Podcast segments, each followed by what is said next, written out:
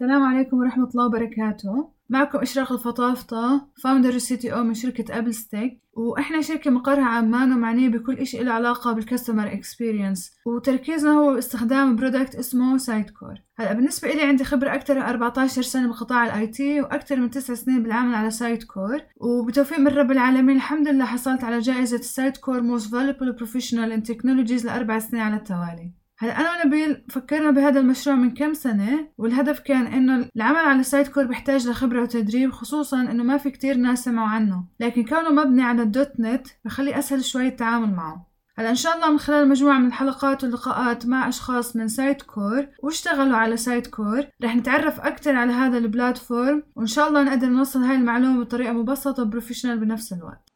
شكراً إشراق. معكم نبيل عدنان، Founder and Business Development Manager بشركة أبل ستيك.